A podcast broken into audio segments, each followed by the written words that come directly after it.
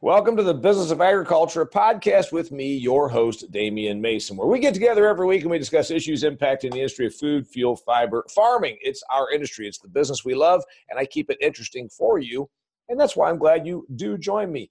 Great thing about my job is obviously I get to speak to a lot of different varieties within the business of agriculture, you know, from cotton to cattle, cranberries to canola. I've probably done the organization.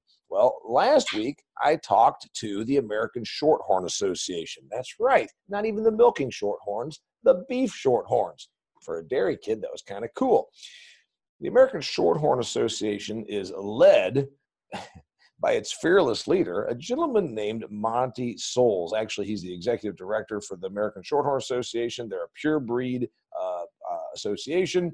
And we're going to talk about the business of beef we're going to talk about breeds within beef, what's happening behind the scenes in the beef business, and things that you don't know that are going on in the beef business. We're going to talk about bovine genetics, what purebred registries and associations, such as the American Shorthorn Association, actually do. And we're going to cover a lot more stuff that you're going to find interesting. So if you like beef, if you like the business of agriculture, you're in the right place. You're joining us here. And my guest, it's time to introduce him. His name is Montie Soules. Montie, welcome to the business of agriculture. It's good to be here. Well, and what an exciting, what an exciting guest you are. Look at that. It's good to be here. It's better than good to be here. It took us 20 minutes to get your technology working, so it's great for you to be here. Uh, okay. Uh, you heard the intro. You heard what we talked about. I've got people listening to this agriculture, business of agriculture podcast. They are salespeople. They own equipment dealerships. They eat cheeseburgers. They maybe raise cattle, or maybe they're in the chicken business, pork, pork business. Who knows? Talk to me real quickly about yourself. As I put it, uh, you're you're the executive director. Is that the correct title for the American Shorthorn Association? Executive Secretary, CEO. Okay, and you are a farm kid from Michigan. You have a degree from Michigan State University. You're uh, you're pretty experienced. You for what? I don't have the I don't have the total degree. I didn't stay long enough. Oh well, you should have. I mean, hell, you probably could have gotten drunk for two more semesters if you had. Yep. But okay. I know I didn't say that. All right. So uh, you were you worked in Argentina for a while in the beef business. You ran a ranch in Oklahoma for a while. Just give our listeners the background. Well, I grew up on a turkey farm to boot in Michigan, and we had a few a few cows on the farm, and that's where my interest in cows went, and expanded from a 4-H project, and then I eventually took a job in New York with a firm, uh, Ace old Herefords, and then we moved that operation to Oklahoma, and it became Ace Land and Cattle, and then that changed ownership. I went through three different corporate ownerships, kept the crew together for 35 years. We had the same organization in the Hereford business, and then uh, we dispersed that, and I proceeded to uh, uh, apply for this shorthorn job, and uh, it always had been a dream of mine to work with the breed association, and I was blessed to have this opportunity during my years with the Hereford Associ- or with the ranching operation, we did a lot of business in South America, and I ended up doing some consulting work down there for about 18 years. Okay, so a Hereford guy, a ranch guy, uh, you you all of a sudden then you're covering Argentina. Uh, that's pretty exciting, interesting stuff. Now you're with the American Shorthorn Association. So how did that all happen? So how did you go from being a Hereford guy? How did you go from being a consultant to genetics? First off, Argentina, what are they consulting on genetics? What, what do they need? Well, their their operations are totally different than ours, and as a result, they uh, they they they do everything. They fatten all their cattle down there on grass, and you have to understand one thing: when they say grass, and it's similar to the grass-fed cattle up here, they're talking about uh, wheat pasture and millet and oats they're not talking about just plain old grass. They're usually talking about cereal grains, and there'll be ranches down there that'll be have 18,000 hectares, and all they do is run fat cattle on it to fatten them out. Uh, real quick, in case the people listening to this don't know what a hectare is because they live here in the United States of America, a hectare is what, 2.3 acres? Yeah, 2.2 something acres. I always figure 2.2 roughly. Okay, so uh, so you're talking about these huge, huge, massive, uh, large land holdings where they've got just uh, millet and, and wheat and cattle out there eating, right? Correct. Okay, so when they come to a guy like you, way back when you were the Hereford guy in Oklahoma, they say we need better genetics. So how'd that all happen? What'd you do? You said, "Great, uh, we're going to slay this bull and put it on an airplane." Oh, we send semen. Uh, we sent a few live animals, quite honestly, but it's become much more economical to send semen and embryos as uh, technologies advanced.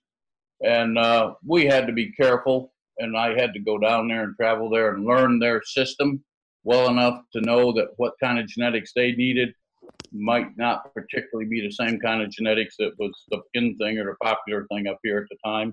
Their frame scores were a tad less those cattle had to be easy doing. They had to fatten on grass. They had to put a little shape and put a little fat on their back a little quicker than some of ours, especially back during the 70s when we were chasing the frame score race. Chasing the frame score race to our non beef people. Uh, tell me what that means.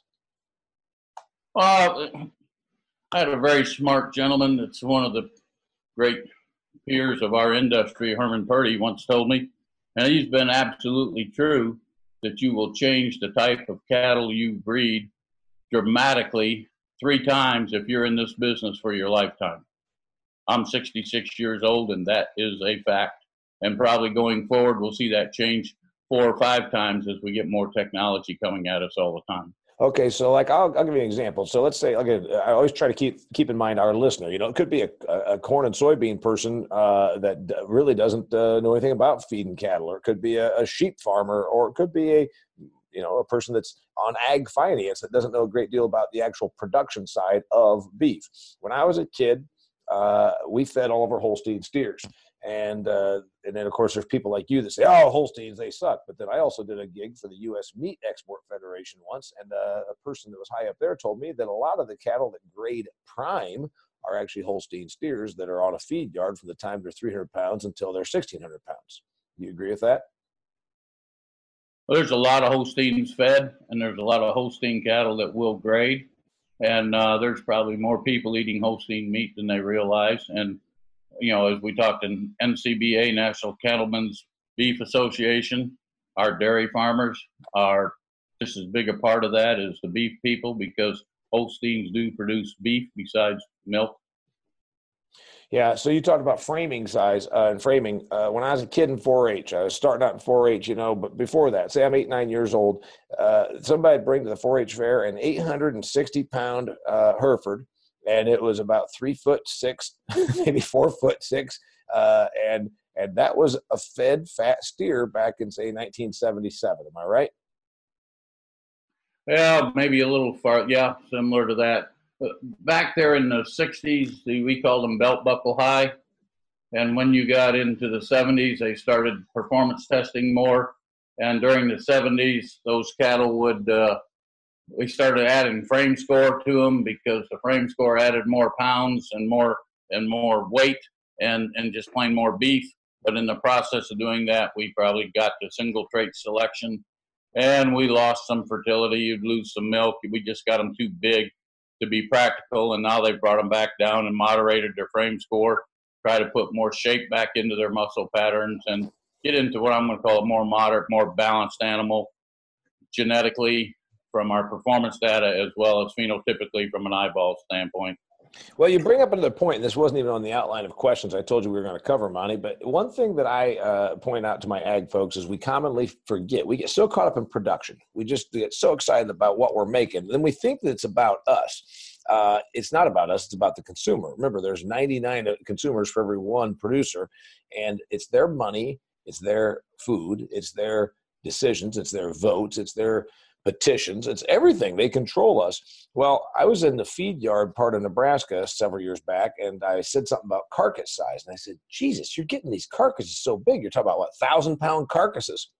And I said, uh, uh, does the consumer want that? And then they uh, said, well, we don't really care about that. It's just more efficient for us to take these cattle up to this weight with this kind of feed prices. And they went on the whole reasons why it was good for them to have these great, big, huge carcasses. And they never once said the consumer wanted it.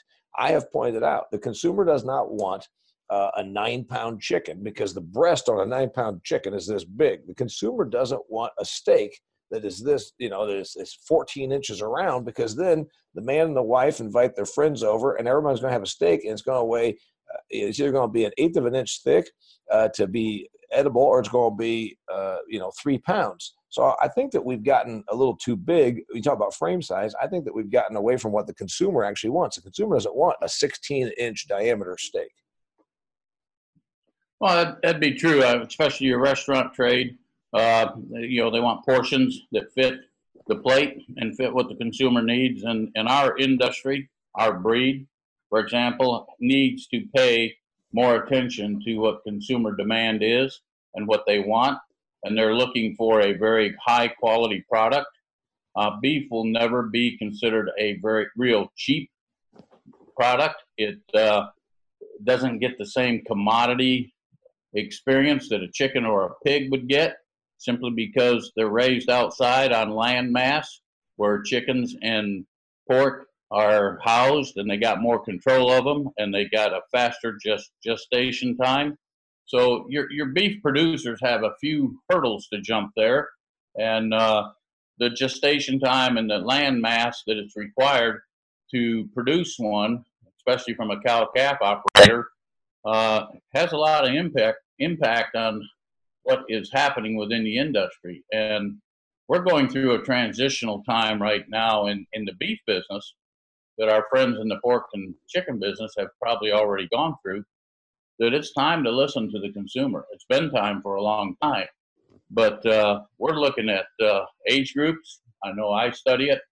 Uh, millennials are now the number one population in our pop in our in our United States, and they have the money comparatively to the baby boomers. I mean, uh, I'm a baby boomer, and a bunch of us are dying off. Let's just face it. So the facts are we got to start paying attention to that younger generation. And when you look at agricultural land mass and agricultural producers, most of them are got a little age on them, and they it's a little hard for them to start looking at them young people and start thinking I got to listen to what they want. But uh, you're the things you're talking about are absolutely true from the standpoint of beef acceptance in the industry and in the in the marketplace. And uh, the, the quality of the product is going to be really important. I mean, I, I can go back a few years, and it was when we first started taking this information to producers. When I was a producer, one steak out of every four was good. Now it went to three out of four, and now we haven't got any room for error. It's got to be four out of four if you want that customer to come back and pay the premium price they got to pay. You're going to see a lot of niche markets. You're going to see people really willing to pay as long as they have trust in who they're buying it from. And, and you, you, it only takes you one time to lose that trust. It's like any other business you're in. So you've got to make sure we've got these cattle genetically made to fit that market, as well as they have to be handled and managed properly. And today, that consumer is probably just as concerned about animal health, animal rights, and that everything is done proper. And uh, our NCBA is promoting that. Our breed promotes it. All the breeds promote it. Our youth programs promote it. Uh, we, as agricultural producers, make our living off the ground, off the land. And there's nothing that we would ever want to do to destroy that land. And if we're if we're running animals on that land, we want to take care of those animals in the best fashion possible, simply because that's how we make the bet most money. Because if we abuse them, we're going to lose money. Yeah, I agree with all that. And you and I had talked a bit about this, which uh, you said the uh, it's time for us to listen to the consumers, whether they're millennials or Generation Z or baby boomers. Frankly, the age that they are doesn't matter. The reality is, we in ag sometimes do not listen to the consumer. And I got to tell you, uh, it seems to me the beef crowd might be the biggest violators of that. You know, they still come in in their cowboy boots and their cowboy hats, and by God, we're we're cowboys. You ain't gonna tell us what to do. there's uh, there's nobody that uh, that out here in consumer land thinks yeah well i want to make sure that whatever uh, whatever i'm buying is just convenient for you in terms of your production methods in the feed yards in garden city kansas dear producer they don't care about that they care about themselves which brings me to the point of flavor there's a guy that wrote a book called steak and he talks a great deal. He's a friend of mine, uh, and he talks a great deal about the flavor issue. I believe that we've gotten away from flavor because we've gotten really good at producing these products. And, you know, we can take a steak, it'll be 13, 14, 15 months old animal, and it's a little bit flat. Your comments? Well, yeah. I mean, if you eat a piece of chicken, which I don't eat because I'm in the beef business to speak of, other than in the privacy of my own home when my wife cooks it for me because I'm not stupid. But uh, but you got to have some kind of sauce to put over it. Pork's got to usually have some kind of sauce. Uh, you know, I got to put sauce on my steak. You're in trouble because I want some flavor. And in the process of trying to produce lean meat, and we can genetically, we, we got abilities to read and, and look at genetics that we can produce lean meat, but you're going to lose a little flavor. So there's a sweet spot in there that we got to put enough marbling in those animals so you still get a good flavor from them. And uh, and that's what's unique about our product. You know, and farmers and ranchers historically, they're a bit stubborn at times, and uh, they're very individualist at the same time. So to get them to group up and all get on the same page is a little hard. I mean, even as American Shorthorn Association, any beef breed association, they have different goals to why they want to raise those animals. Some of them want to sell bulls. Some of them want to sell replacement heifers. Some of them want to produce beef. Some of them want to ha- sell show calves. So our job at the American Shorthorn Association is to service all of them. So it becomes a little difficult sometimes, but we have to keep that understanding that they are our customer of the American Shorthorn Association, no different than we have to understand the consumer is also our customer because we are in the beef business providing shorthorn beef. Yeah, there's uh, well, there's a, a, a lot of divergent goals. It sounds like. Which again, okay, if you went to a steer show, if you went to a beef show, even my county fair, uh, you're going to see a bunch of animals out there. And I said, my God, that heifer is 300 pounds fatter than she should be. You shouldn't be breeding heifers like that. And it, there's a difference, a big dichotomy between the show animal and the production animal. And then there's, as you said, also divergent goals.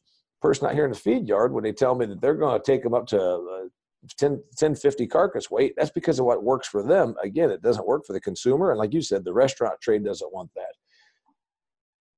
Pork is very, very conformed. It's very uniform. Same thing with poultry. Uh, you know, you got a broiler sized animal, you got a Cornish hen sized animal, you got a all the hogs going to market weigh 283 pounds or whatever. Not that way on beef. Does that hurt us? I think it's hurt us in the past, but I'm going to challenge you a little bit on that because of our genomic information from being able to DNA these cattle and genomically evaluate their genetics. I think we're able to predict to produce a more predictable product and I think we probably are making big strides very quickly, and you'll see a lot more uniformity going forward. Uh, the for one thing, the producer, or, or excuse me, the consumer is going to demand it. So the producers that are going to last are going to do it, and they're going to use those genomics. They're going to use that information to make sure they keep a consistent, high quality product that fits that market. By the way, Montie Soules is my guest in case you stepped away and grabbed a cup of coffee. He's with the American Shorthorn Association. He's a beef guy through and through, except for growing up on a turkey farm in Michigan. He's been a beef guy his whole life. And you might have heard him just say he's going to challenge me. What that means is he's saying bullshit, Damian. I don't agree with you, but that's okay. We like disagreement here on the Business of Agriculture podcast.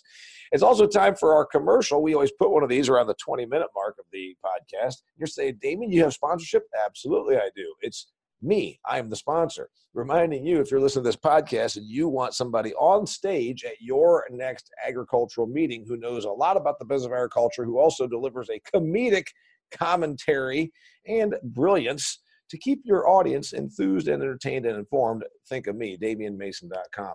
All right, Montie Soules. Let's talk about what the American Shorthorn Association does. You obviously promote the breed the American Shorthorn Association promotes the breed. Shorthorns are one of the three British breeds, being Angus, Herefords, and Shorthorn. Then, of course, we got the Continental breeds. That'd be Continental, uh, let's see, Charolais or Limousines or Simmentals. And then, of course, you got your what, uh, what do you call them, exotics, you know, Watusis or things like this that are raised in Africa or South America. Tell me a little bit about the breeds, about the history, and about what you do. Well, the American Shorthorn Association is the oldest beef breed registry in the United States. And your British breed cattle, Hereford, Angus, and Shorthorn, and there's some others, uh, smaller breeds within our within the industry, are considered British breeds because they came from England or they came from Great, Great Britain when they were imported into the U.S. Those cattle are a little different. They, they, they really have a little different texture in their meat. There's been some research data done keeping those cattle British. You can pick up some different uh, texture and palatability in your steaks. Quite honestly, are we talking? About, are we talking about the three primary British, or are you talking about these others that now might be considered, like you know, Dexters or? I'm talking about the three primary British breeds at this point. Okay. Not saying that the other ones might not fit in and, and be acceptable, but I know the three British breeds have been used in those in those test trials. Then you've got your exotics, which came in in the 60s and 70s when we wanted to make those belt buckle cattle really high. And most of those exotics have actually got appendix registries. We have one too in Shorthorn, so that they have brought in British cattle into those registries. And uh, quite honestly, if they didn't, they wouldn't have the numbers or have the power that they have from a standpoint of a breed recognition. So the, the British breed animal carries a lot of popularity and a lot of quality and a lot of genetic material into our entire beef industry, quite honestly. Some of these feedlots have figured out through some research data done previously that uh, they want British cross cattle or 100% British cattle to feed because the predictability of getting them in and out of the feedlot is quicker, turning over the money. The cattle will be ready to harvest at a younger age, and they will quality grade a little faster than some of the others. Got it. Speaking of breeds, okay, I've said uh, the Herefords conquered the American West. That's you look at. I've got a cowboy painting in my house here in Arizona. It's Herefords and a cowboy out in the range, and then uh, Angus 30 years ago came up with the certified Angus beef program and they conquered the meat counter. What's the future of all these other breeds? Because it's my opinion that it will not matter. And you're saying, what? I say that right now, people still say, oh, I need Angus, Angus, Angus, because they've done a good job marketing. I think that in the next five to 10 years, it's going to matter less and less, just like nobody cares if it's a foghorn leghorn or a leghorn chicken or a Chester White or a Yorkshire. If they can buy the story and that it's humanely raised. It's a heritage breed. For instance, Berkshire. I, I, uh, ordered a pork chop three years ago at a restaurant with my wife. And I said, I'm the only person in this restaurant that knows what a Berkshire is. It's a breed of hog that we stopped raising because they weren't good in our operations and confinement operations. Beef is still the place where they push breed. I don't think it's going to matter as much five years from now because it's going to be more the story humanely raised, grass fed, heritage breed, whole, unhomogenized, words like that. Your take. I, I, I would have to agree. Uh, the, the Shorthorn cattle, American Shorthorn Association or Shorthorn registered Shorthorn cattle controlled the beef industry in the 50s and very early 60s.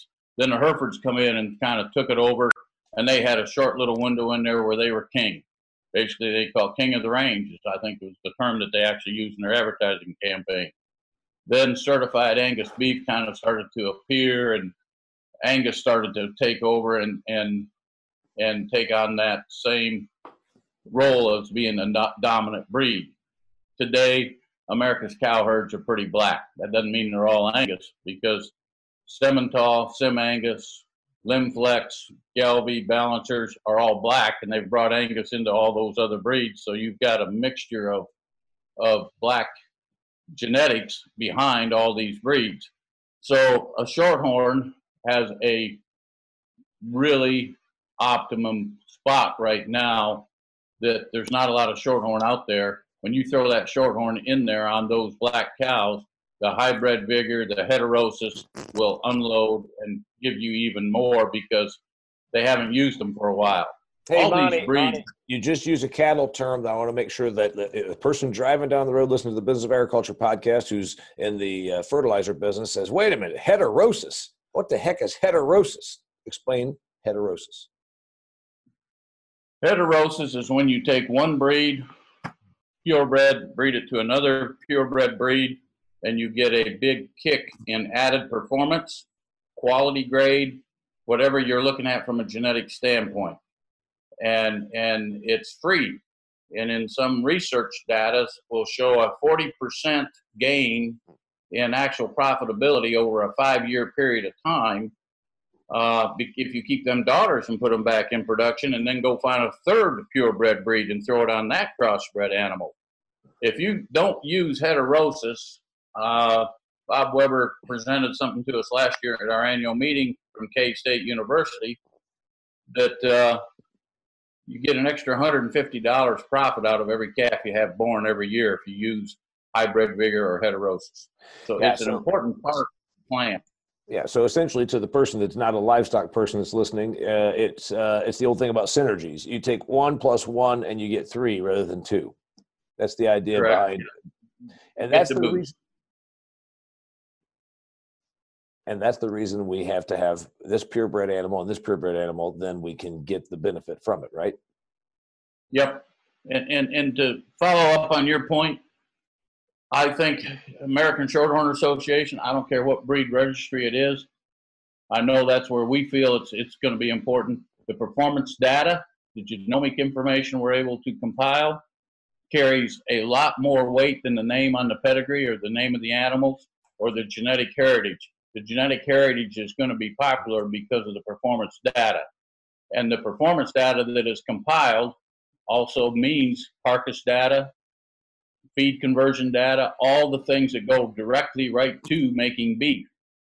Uh, yeah, we're going to show some of these cattle. They're going to have a lot of value in them as genetic tools to increase the value of the entire breed. But uh, the bottom line is, at some point in time, they're all going to be harvested and become beef. Yeah, and and the uh, again, it all goes back to the consumer. They don't care necessarily about genomics, but they care about uh, the the story and they care about the taste and obviously tenderness, which has always been an issue with beef more so than say uh, some of the other meat products. Montie Soules, Air American Shorthorn Association guy, beef guy, who also was a turkey farm kid growing up in Michigan. We're getting ready to wrap things up. And you told me a story when we were visiting in Kansas City after I spoke to your members about going to the Detroit market with your father in the 1960s. You told me that Lester Soules, your father, raised a great turkey. In fact, you told me that the people that uh, you sold to would advertise Lester Soules turkeys coming to market. And all those folks there in Detroit got excited about that. You learned a valuable lesson or two because you told me on the way home every day your dad bitched about getting a low price for his product you said that that taught you a valuable lesson. I think that lesson is what needs to be shared with everybody in this industry, especially those that possess a commodity mindset versus a value added mindset. We have 25% of the global GDP still here in the United States of America. You can tell me about trade wars all you want. We are the dominant economy. We have a lot of people that want to spend more money on a food product because it makes them feel good. You and I both agree on that. Tell me about the Lester Soules story from your father and your upbringing and what it taught you about being a promoter. Well, I'm going all the way back into the late 50s, early 60s, and it didn't, it, a lot of things haven't changed if you really realize it. Uh, we would sell, he'd take a truckload of turkeys into Detroit. We lived outside of Detroit, and we'd sell them on the Jewish and the Italian market. And when we get there, there'd be soap signs all over the windows that said Lester Soules turkeys today. And they were sold as fresh turkeys, and there'd be a line all the way around the building. He didn't get any more money for his turkeys than the guy that come in with another truckload. And I mean, maybe some of those turkeys ended up being Lester sold turkeys. We don't know. But the the the story that I learned from it, not a story, but the lesson I learned from it, was on the way home he would gripe, complain about how he didn't get a premium. And I'd ask him, well, have you ever asked him for one? And he kind of looked at me and he probably was a little afraid to. And I, it had an impact on me as I went into this business in the purebred livestock industry that I, I understand the importance of promotion. I understand the importance of adding value. I understand the importance of servicing a customer and, and that that customer has to have a good feeling a very good feeling about who they're doing business with or what the product they're buying from. It's no different than if you're buying a car or anything else. And and we talk about the story, and some people may not understand what you're saying when you say the story. Those people in the late 50s and early 60s were buying the story. They were buying the story that Lester Soules raised his turkeys in a very good fashion and they were better than everything else. Today, that story is they want these animals to be humanely treated. They don't want antibiotics in it. Some of it may be fanatical, but it doesn't really matter. Some of them believe grass fed's better than the other. Carbon footprint, we could go on and on and on. Different people are going to have different opinions about what they feel is important. And they're going to make an alliance with a store or even an individual breeder. And they're going to relate to that person. Or an individual breed or, or a place that processes them. You're right. They're going to find the place, the product, and the promotion that makes it uh, makes it important to them and it's not necessarily uh, what again what our commodity mindset friends think well we're going to go ahead and keep them carcass sizes big because it's more efficient and the the customer doesn't give two hoots in hell about no they're, they're going to look at quality and they and they're going to want to feel good about who they're doing business with and what they're eating they want to know more about their food it doesn't matter whether we're talking beef it, it, it's all everything everything that they're going to consume. It's going to include grains and, and everything else that's produced. Uh, some of the some of the things that we consider quite safe, an uneducated uh, consumer out there doesn't. And unless we do a better job of educating them, we're going to have to do it the other way because they're the ones that are going to buy our product, and we got to remember it. Every breed, I think, has advantages. Our shorthorn breed we are a smaller breed right now. That gives us an opportunity to relate to a regional, local market that we can set up and build re, uh, relationships just from the farm on, where they can go come buy a half a beef and shorthorn beef and make it your farm name shorthorn, and people will relate to it and they're going to trust the product your Walmart stores are starting to worry about, or not worry, but they're working on high, having a higher quality product in their store and they want to build a regional relationship with producers so they can advertise what the producer does and, and give confidence to that consumer. Your big packing operations and feedlots are going to end up starting to own their own cattle. They're going to take away some of the production. Well, and they're doing that because they want to control quality, or again, because it's really the branding that they're trying to do, or both. Uh, they got to control quality because the people don't listen to them enough. By the way, Montie, you should have turned your phone off before you started this podcast recording, but that's all right. So yeah, I know it's, it's now. My wife's answered it. So uh, no, and, and, you go to a restaurant, they're going to tell you where your beef come from. They want to know. People want to know. They want to relate to that farm name, maybe even more so than the breed and and the breeds are going to have are going to have value because of the performance and the information that they can supply to the the packer or to the feedlot person. Uh, I mean, right now there's there's feed there's companies out there. I believe Tyson is one of them that will not accept any animals unless they come from a feedlot that's BQA certified. And for those of you that don't understand that, that that's your uh, NCBA basically follow these stats. You're going to produce your beef better. You, you don't give them shots in the wrong places. You do everything proper. Proper handling of the animals. It's filtering right down that these feedlots are not going to take cattle from a producer that doesn't that isn't BQA certified. BQA third party. Hey, wait, wait. BQA what? Beef quality assurance. Yes. Yes. Okay. So again, what you're driving again, again, again, and I think this is important because my listeners hear me harp on this quite a bit. Quality, but more importantly, the story. And again, not, the story doesn't mean you're making crap up. The story means you're you're saying, "Hey, uh, this is the stuff you've told us is important to you: environmental compliance or antibiotic, uh, uh, you know, not using antibiotics to create more antibiotic-resistant bugs, uh, carbon footprint, uh, like you said, humane treatment, all those kinds of things. And you guys are doing it. So, last thoughts, final thoughts. Montie Soules beef guy with the American Shorthorn Association. Give me your final thoughts. We got to wrap up this show.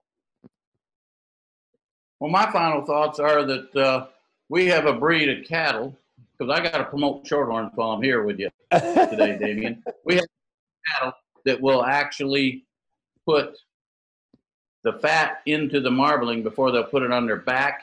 They have been proven to be the highest quality grade animal. We have had cattle that, that will grade prime with a yield grade one and two, where Angus would have to be a three, four, or five. Herefords cannot compete with it in the same manner because God made all three breeds to be a little different, and all the breeds have their assets. And and the one thing our breed can do is we got a huge docility built into them. You drive down a feed bunk line and you don't see them all run to the back of the past the, the field. They stay there and eat and they gain.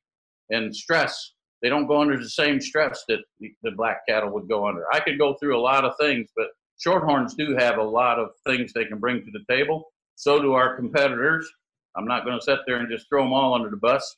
But uh, one of the things I think we really have that uh, is totally overlooked is the taste of a shorthorn. If you ever had it, is is a little unique compared to the rest of them. Well, you're and it's really tender you're getting me ready for lunch. And you know what? When we said that you learned a valuable lesson growing up about the value of promotion, clearly you closed out here by promoting your breed. That's fine with me. You're making me hungry for a shorthorn steak.